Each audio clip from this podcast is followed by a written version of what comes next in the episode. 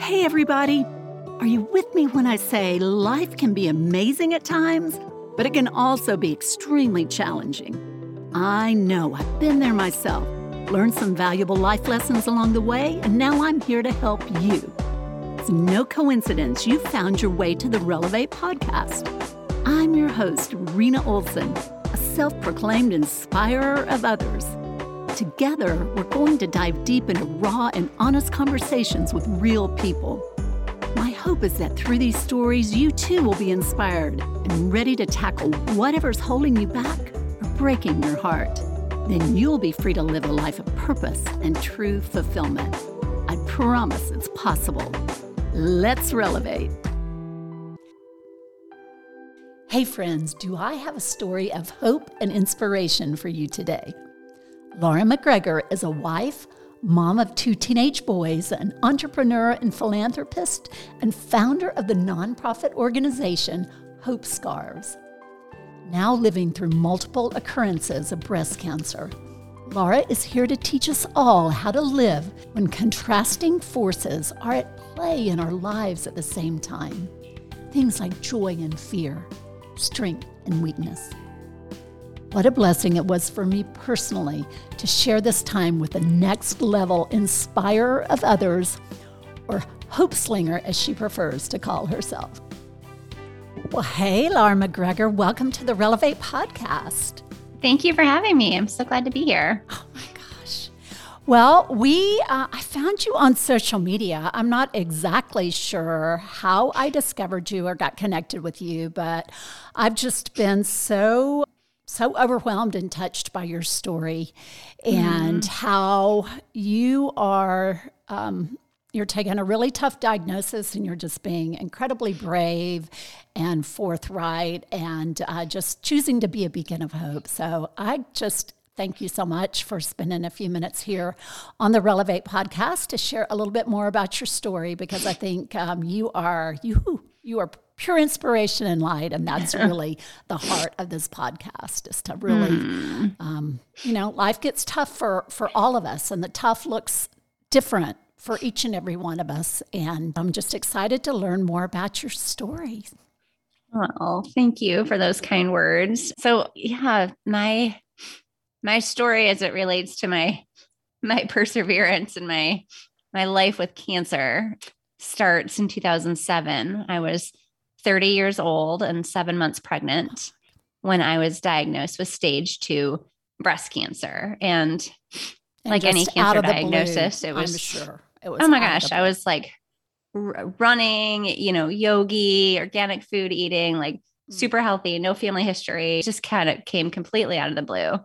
And um, a cancer diagnosis rocks any family. It certainly was really overwhelming for us being 30 and, you know, pregnant and um, just trying to understand what that meant. For sure. But we had a really great team of doctors that guided us through chemotherapy and surgeries and, uh, you know, everything. Um, and an amazing support community of friends and family and really lived in this like alternative reality of cancer for about a year. Mm-hmm. And our son, Bennett, was born healthy and full term. Um, he did have um, chemo with me. We had we had four rounds of chemo together mm. while I was pregnant, and um, but he was healthy. And today he's a a 13 year old oh um, athlete, you know, scholar, super social, like no lasting effects of his, you know, trying.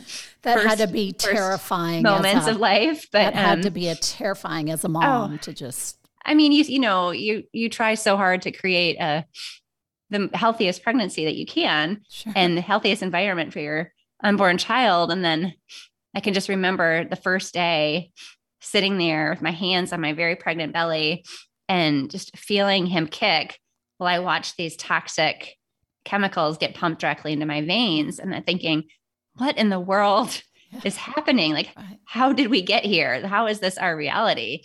Um, it was just, it was crazy. But um, we felt throughout that process that we had a series of steps that were going to lead us to remission, you know, X number of chemo, certain number of surgeries, everything. that we could do to um, help us get through it. And we did. And I was um, deemed, you know, um, cancer free after my treatment and went on to live um, seven years of very healthy, active cancer survivor, running marathons and climbing mountains and just feeling this renewed sense of gratitude for life, having lived through such, you know, trauma as a young mom and as a young family. We just really had a, a different perspective on life. And um, in 2014, um, so Laura, 7 I'm years sorry, after before my, before you oh, yeah. go on with with that part of the story. So I understand yeah. there was a gift you received. Yeah. That first. Yeah. Um, yeah. So part of my original diagnosis story includes that um, I got this box out of the blue from a friend of a friend mm-hmm. named Kelly, and um, she I had never met her, but she had faced cancer as a 29 year old, and um, just wrote me this really sweet note that said, "You can do this," and just mm. with a box of scarves. And I hadn't given much thought to losing my hair because we also had a two year old toddler at home, and we were renovating a oh. house and living in a rental, and I was trying to get our family back in before the holidays, mm. and so mm. like me losing my hair was not yeah. even top priority. And so it was like this gift was so practical but also just so inspiring knowing this young mom or this young woman had faced cancer and had made it and was now passing on her strength and encouragement to me. So I wore Kelly's scarves throughout my whole treatment. And every time I put them on, I just felt her love and encouragement. And after I finished treatment, um, that year of, you know, all of the, the alternative reality, as I like to call the cancer world, um, I asked her for her address so I could send them back to her. And she said, just find somebody else who can use them. And so I took them to a conference for a young woman with breast cancer. And I met a woman from Pittsburgh named Roberta. And I could tell um, she was wearing this itchy wig and um, was newly diagnosed. And I went over and I asked her if I could um, give her these scarves. And I told her about Kelly and I told her my story. And I realized in that exchange how much these scarves meant to me to receive them as a newly diagnosed patient and someone looking for connection and hope, and also just this practical resource. But then how much it meant for me to give them to Roberta and to pass them on and to tell her my story and to share my strength with her. And in that moment, I realized, you know, I started dreaming about this idea of Hope Scarves. And that's the nonprofit that I started um, from that very personal experience of receiving and then giving that first scarf. And I started in my spare bedroom of my house with my two year old volunteer and um, just started collecting survivor stories and scarves and built a website, you know, wrote a business plan and um, had really big hopes and dreams mm-hmm. for this nonprofit. I, my whole career has been a nonprofit. So I had a foundation and fundraising and communication. I had just hadn't actually started my own organization. Yeah. Um, but it just took off. It um, clearly resonated in the survivor community and in the patient community and just grew and grew. And now, 10 years later, Hope Scarves has sent over 22,000 scarves to every state in 29 countries. And our oldest recipient is 97. Mm. Our youngest is six months old. And um, we still carry that same simple message that was in that very first box of scarves that I got from Kelly, which is, you know, this idea of not being alone, of feeling connected, of helping people feel common ground and, and supported um, by what we have come to call the sisterhood of the traveling scarves. So it was just a really um, meaningful way for me to make sense of what had happened to us. I didn't want cancer to have the last word. Like I couldn't take away the fact that cancer had disrupted our life and our family, but I could choose what to do with it. And I chose to use that experience to create this organization that I hoped would have a ripple effect of hope um, into thousands. And it has. It's been just amazing to see the community of support that has been created through my personal experience and just the vision I had to create love and support amongst people facing cancer. It's all types of cancer.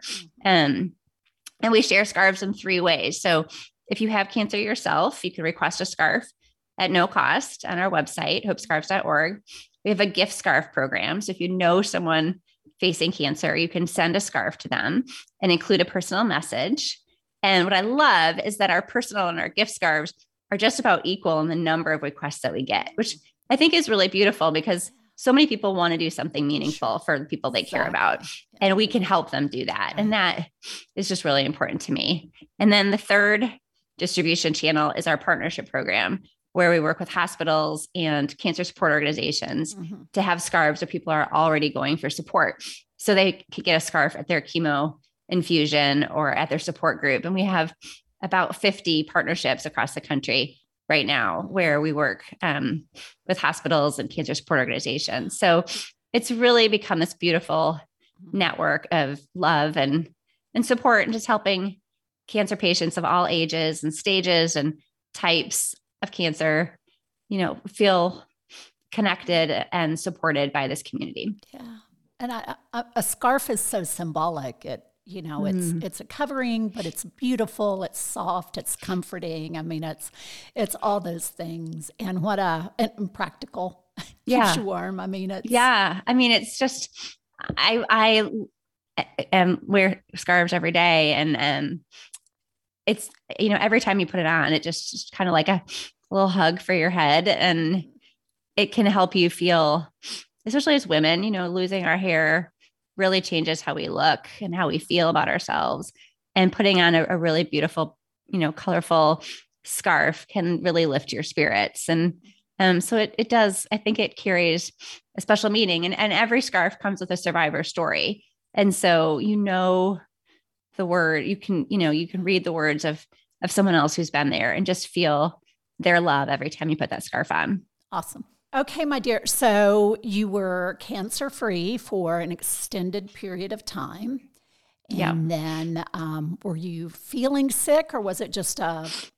Yeah, you know, living my best life. Like, had Hope Scarves was going like gangbusters. I was um, training for um, a trail run. I was like, you know, really active in my kids' school. And I just started having some low back pain. And I thought maybe it was from the running I was doing or maybe because I was sitting on the computer more than usual because I was really busy at Hope Scarves. Um, and I ended up getting an MRI, really not thinking it was cancer. I just really not even really worried about it at that point. It just, it hadn't, you know, it wasn't, I didn't live in fear.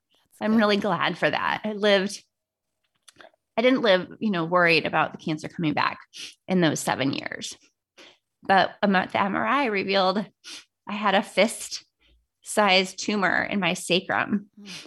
And we did a biopsy. It was metastatic breast cancer. And so I just was living every cancer survivor's mm. worst nightmare and getting thrown back into the world of cancer. And at that point, being stage four, and um, it's very, very different than an early stage diagnosis because in an early stage, you have a very clear path of treatment and you have a light at the end of the tunnel and hope for remission. But what a lot of people don't realize is that when breast cancer metastasizes, so it spreads beyond your sentinel lymph nodes, typically in breast cancer, it, it starts in your bones, your lung, your liver, your brain, but it can go anywhere. Um, that's stage four. And that diagnosis has a two to three year survival rate. And about 115 people in the United States die every day of metastatic breast cancer. And so when you hear of someone dying of breast cancer, they die of stage four breast cancer. People who have local breast cancer or even a local recurrence and remain stage one through three can live long, healthy life mm-hmm. with a hope of remission or being no evidence of active disease. Once you become metastatic, you can have therapies that might put you into no evidence of disease, but the cancer never goes away. And so this was a really big transition point from living as a survivor who had, you know, beat cancer and was strong and power, you know, this powerful kind of the whole narrative, you know, that goes around breast cancer. Um, I really realized how short-sighted that was. Um, I was thrown into this world that made me understand metastatic disease and really actually made me quite frustrated because of the lack of funding for research and just the lack of understanding, even in the breast cancer community, of the difference between an early stage and a late stage diagnosis. I was very fortunate in that the cancer that I had um, responded to my treatments. So it was very estrogen driven.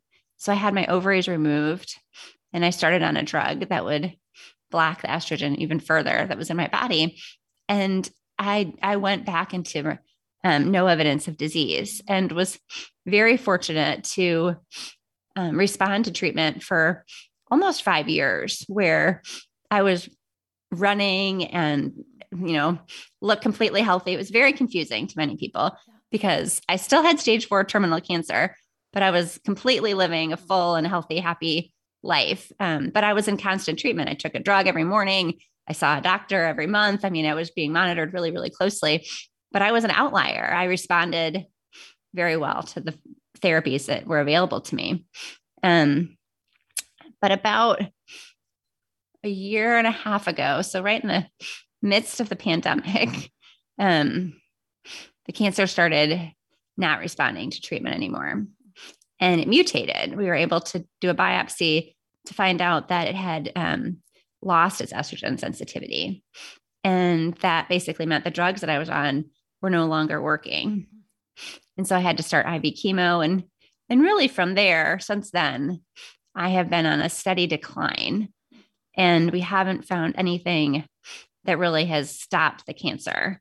We've it's been very hard, and my body is really tired. And I now have cancer in my the lining of my lungs and the lining of my abdomen. So I have a, a crazy amount of fluid buildup mm-hmm. that I have to drain from my abdomen and my lungs on a regular basis.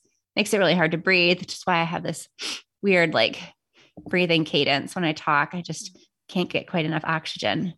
Mm-hmm. Um, and has just been very, very devastating for our family to live in this new way. I feel like I'm a shadow of who I once was and my very capable, strong self. So, you know, I've had to redefine hope. I've had to redefine living. Um, I was really good at at living well with metastatic disease, mm-hmm. and I am still trying to figure out how to decline well and find the balance of like acceptance versus you know, pushing towards wellness. Um, it's a really delicate balance when you're in this position. You know, I'm always working towards wellness. I just came from a acupuncture appointment. I'm constantly trying to make my body stronger. And um, even if the cancer is overtaking, like what what can I do to still everything? I want to do everything I can to make my body as strong as I can for as long as I can. But at the same time, there's a level of acceptance, which is I might not have the tools on this earth to control this. Mm-hmm. And it's not because I'm I didn't fight harder, you know, hard enough or what I didn't get the right treatments. It's just the way it goes. So we're in a really precarious spot right now. Well, I um, I can easily see how that type of illness it could be completely overwhelming just with with all the medical, all the research, all the all the stuff. It can it, mm-hmm. it could just take you down, like with depression and everything. And I'm sure there have been days that you've struggled, but you've really reached for the hope card in walking out this diagnosis. Where do you think that came from? Well, I have always been someone who just wants to live life to the fullest, even before cancer. I was um, just embraced life you know, with both hands. And um, after my cancer diagnosis and just having experienced my mortality, you know, at 30, uh, you know, we've lived these last 15 years with just this extra, just recognition of how fragile it is and how special and beautiful it is. Mm-hmm. And so my go-to reaction always is hope. Even when I'm like I'm trying to understand my diagnosis and I'm like, but this be, you know, da da da da da. Like I just that's just the way I pr- approach things. Um, I'm always looking at, you know, what might be and what the possibilities are. I'm very much a visionary. And um, so that's just how I have I have learned to live. Um, but I don't call myself an optimist in the sense that like I think everything's going to just everything's perfect and rosy and okay. Mm-hmm. The difference for me, and I think it's really important to articulate, is that I have learned how to hold joy and fear in the same hand at the same time, regardless of what the outcome is. And so that's very different than just being an optimist and hoping everything works out and, you know, being positive and, and, you know, like everything hinging on things being okay. Um, for me, hope is bigger than the situation. It's not contingent on the outcome. It's about finding love and joy, not because the struggle is resolved, but in the midst of the pain and accepting that there's both, you know, I'm both healthy and sick. I am both living and dying. I am weak and strong. And allowing for both those things to be true has allowed me to, you know, just to live more fully and not wait for the joy, you know, not hold out hope for things to work out because I just I can't. I've got to I've got to instead of waiting for the light at the end of the tunnel, I have to be the light myself sure. and figure out how to live in the darkness. Right. And I get I get so aggravated with people who think they have just infinite amount of time. I mean, we have a teenager who had a terrible accident and lost his life last Friday. I mean, we just, mm. you know, we don't know how long we have. And I think you've chosen to you you're embracing it you're embracing it all you're not mm-hmm. in denial you're, you're you're like okay this is the hand i've been dealt and i'm going to live it out as best yeah. i can so such an yeah. inspiration for sure mm. well thank you for sure i so kind of can't us, figure out any other way to do it i know but a whole lot a whole lot of grace sister so hmm. help us understand because I think a lot of well meaning people say some really bad things when people are going through illness. Is there, can you kind of coach us through some of those to help us be mm. better? Well, you know, who, there's a term that I think people throw around a lot that's called toxic positivity mm-hmm. that can really be triggering for cancer patients. Mm-hmm. And um, an example of that would be like if I'm talking about how I'm feeling and I have a lot of swelling in my legs and they're really hurting. Um, my friend saying something like, well, let's put your legs up and, you know, you, but you look so good. You just, you know, like, so like, um, and your toes look so cute. You have such a cute pedicure. Um, so they're trying to lift me up. They're trying to make me feel better, but they're not acknowledging the pain. And by dismissing the pain, what I expressed as what was hard for me, they are diminishing it. And I think a lot of times people are quick to turn to positivity because they don't want to go deep and sad. But if someone is saying something is hurting or something is hard, right. you can just pause and be there with them. Mm-hmm. That sounds really hard. I can't imagine what this feels like, but can I massage your legs? Would that help? You know, like don't be quick to rush to the positive. Um, I think that's really important. And it happens a ton mm-hmm. cancer patients. Right. Um, the other thing that I am really encourage people to do or not do, I guess you could say, um, is to not say, um, let me know how I can help. Mm-hmm. I'm thinking about you and praying for you. Let me know what you need. Because I guarantee the person who's going through cancer treatment or whatever tragic experience they are facing is not keeping a list of the people who say, Let me know how I can help. So they can refer back to it for assistance. Mm-hmm. Um, instead, I tell people to act, don't ask. Mm-hmm. And some examples of that, you know, it really depends on how well you know the person. But instead of saying, let me know what you need, you can say, I'm at Target. What can I pick up for you? If I don't hear from you while I'm here, I'm going to just get some staples like laundry detergent, milk, bread, and eggs. And I'm going to leave it by your back door.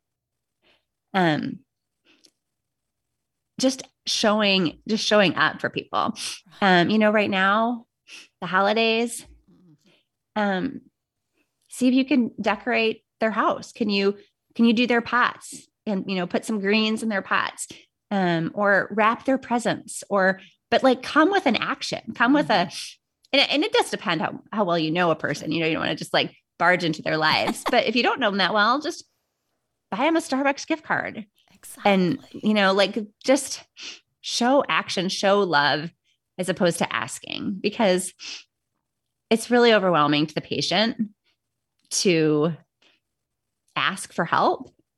And it's hard, especially for women, to ask for help. I tell patients all the time that, and I have had to tell myself this, that re- receiving love is an receiving help is an act of love. Yes. Just as much as giving help helps, you know, that the giver feel like they're, you know, expressing their love by allowing someone to help you, you're expressing that you're love to them. And it's not a sign of weakness to have someone else rake your backyard. It's a sign of love. And you have t- two teenage boys in the house. The boys have got to eat. I do. I do. all the all yeah, I'm like we get three meals a week from friends, um, and it's such a huge help. And I've had a meal train set up since September, and three meals a week delivered, and tons of you know Uber Eats and Grubhub gift cards, and um, it's yeah. I mean, my husband and I are both professionals, you know, trying to keep some semblance of normalcy for our children and their very busy, active lives. And um, so it's just awesome for people to to step in and help. And I literally this weekend I had two friends, a lot of you know friends saying, "Look, how what can we do? What do we need?" And I said, "Sunday is going to be a raking day at the MacGregors. Bring your rake and bring some leaf bags." And people just showed up. And you know my husband was like we don't need that. That's gonna you know he he was like i can do it. And I, uh-huh. I, just looked at him and i was like you can. You absolutely can. But instead we're gonna have a group of people out here and it's gonna go twice as fast. And you can be out there with them. But and he he realized after they left he realized okay that wasn't so bad. Right well and that's that is love that's people loving yeah. loving on you and I think that that's just really, really good practical advice to give people because, you know, like I said, we're well intentioned, but a lot of times it's just, you know, people have a yeah. have a hard time, and and we need to get better at being bold and and loving those and serving those who who need our help because most people, you know, most pe- people want to help. Yeah. So I understand you just had a birthday. I did. 45. Got to go to the beach and. Yeah, we escaped a little bit with our family, my parents, my brother, and his wife, and their baby. Um, my birthday was over Thanksgiving week. So I was able to um, get, we were all able to get away for a week. And a dear friend gave us her house um, in Florida. And it was a hard, it was a hard week because in my head, somehow I thought maybe being on vacation was going to just make me feel better. Mm-hmm. And um, it didn't, you know, I felt really terrible, but I was glad to feel terrible looking at the ocean. yeah. Um, and to see my family and my, my boys be able to fish and kayak and, you know, just do things that they love and, um, for us all to be together. But it's, you know, even vacations and adjustment. I have to be in a wheelchair, you know, going through the airport and um it's hard. It's a lot of it's, you know, everything is just a little harder for me right now, but I'm trying to just lean into the gratitude instead of the the hard, but allowing for the hard, you know, allowing for the tears just as much as the laughter. Yeah, for sure. And um, boys are good. Husband, that I know, family. Uh, yeah, you know, it's hard. It's it's hard on everybody. It's not easy um, for anyone right now, and we're living in this alternative reality again. And our boys are, and my husband are used to me, you know, running around and being really active and just um, really engaged in life. And what I, I'm not right now, I'm on the couch most days and have an oxygen machine and, um, you know, I can engage with them in conversation, but I'm not out, you know, getting their rebounds when they're doing three point drills in the driveway anymore. Um, and I'm just a different kind of mom than I've been their life, you know, their whole life. Um, so they see that and I know they're worried and they're scared. And um, we just try to just live one day at a time. Don't get too far ahead of ourselves with the worry and the fear and the what ifs of tomorrow. Um, I think that's hard for adults to process. It's really hard for teenagers. Um, so we just focus on today and we're open with them. They know what's happening we don't hide things from them as far as you know what is happening medically for me but in the same way we just try to be really grounded in today and and just take it one day at a time well i love how you've used your platform to to inspire but also to inform. And when you have test results you you know, you take to social media and give everybody an update so you don't have to take all those calls. And that that takes courage, but that's being really smart too. Well, you know, at first I it was just out of convenience because my husband and I have moved a couple times and we have a, a great network of friends in several different states and just a really big family and it was easier for me to just be like I'm going to, you know, share a post with an update. Um, but over the past couple of years, my following has really exploded. And so now when I share, I'm like, maybe I'm like a little bit of an oversharer because this is no longer friends and family. Like I, I don't know 15,000 people. Um, and it's like internet people all over the world. And so, so cool. I'm sharing like my very personal details with strangers in New Zealand um, who offer support and kindness. And you know, I guess I'm just kind of going to see how that how that goes. Like if I get to a point where that doesn't feel mm-hmm. right anymore because of the platform being so big, you know, maybe I won't be quite as detailed or but right now it feels like an opportunity to educate and help people exactly. understand and yeah. find perspective in their own lives. And also I've always been really active and um, engaged, you know, with Hope Scarves or whatever I was, you know, doing. And right now, when I can't physically do as much, this is actually giving me an outlet for creativity and for storytelling and for community building that is different, but so similar to the work I was already doing at Hope Scarves and my hopeful life. And um, so it helped, it's, you know, it's life giving to me to share my story and to see how people relate to it. So I am going to be careful not to be like super overshare, but it, it's fun. Just it's been amazing to see the outpouring of support. I know. That's a gift. So we are all whether we realize it or not, we're always writing our legacy story our legacy story. So Lara, what is the headline for your legacy story? Oh, um, a life well loved. That's beautiful. That's beautiful. Yeah. Well, I thank you so much for being here. You are pure hope, you're pure inspiration, and um, the strength and the radiance just it's it trumps everything else that you're going through. It mm-hmm. truly, truly is a privilege. I'm one of those people who'll be pulling for you and cheering you on. And um, just keep shining, my sister. You're mm. amazing. Well, thank you for your your interest in helping tell my story and for your support. It's really neat to see the ripple effect of of who I, you know, who connects with um my experience. And I just love storytelling. So, you know, I appreciate the chance to, to share it here today. Well, thank you. Thank you so much. And be well. Thank you. Okay. I told you she was next level.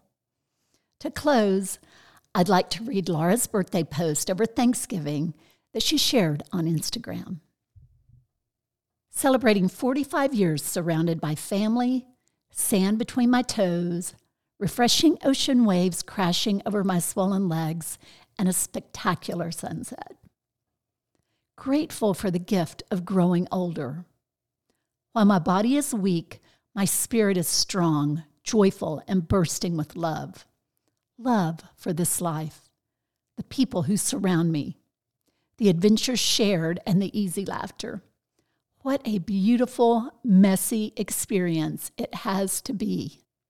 Each day is a gift. Don't take your breath, strength, energy, or future for granted.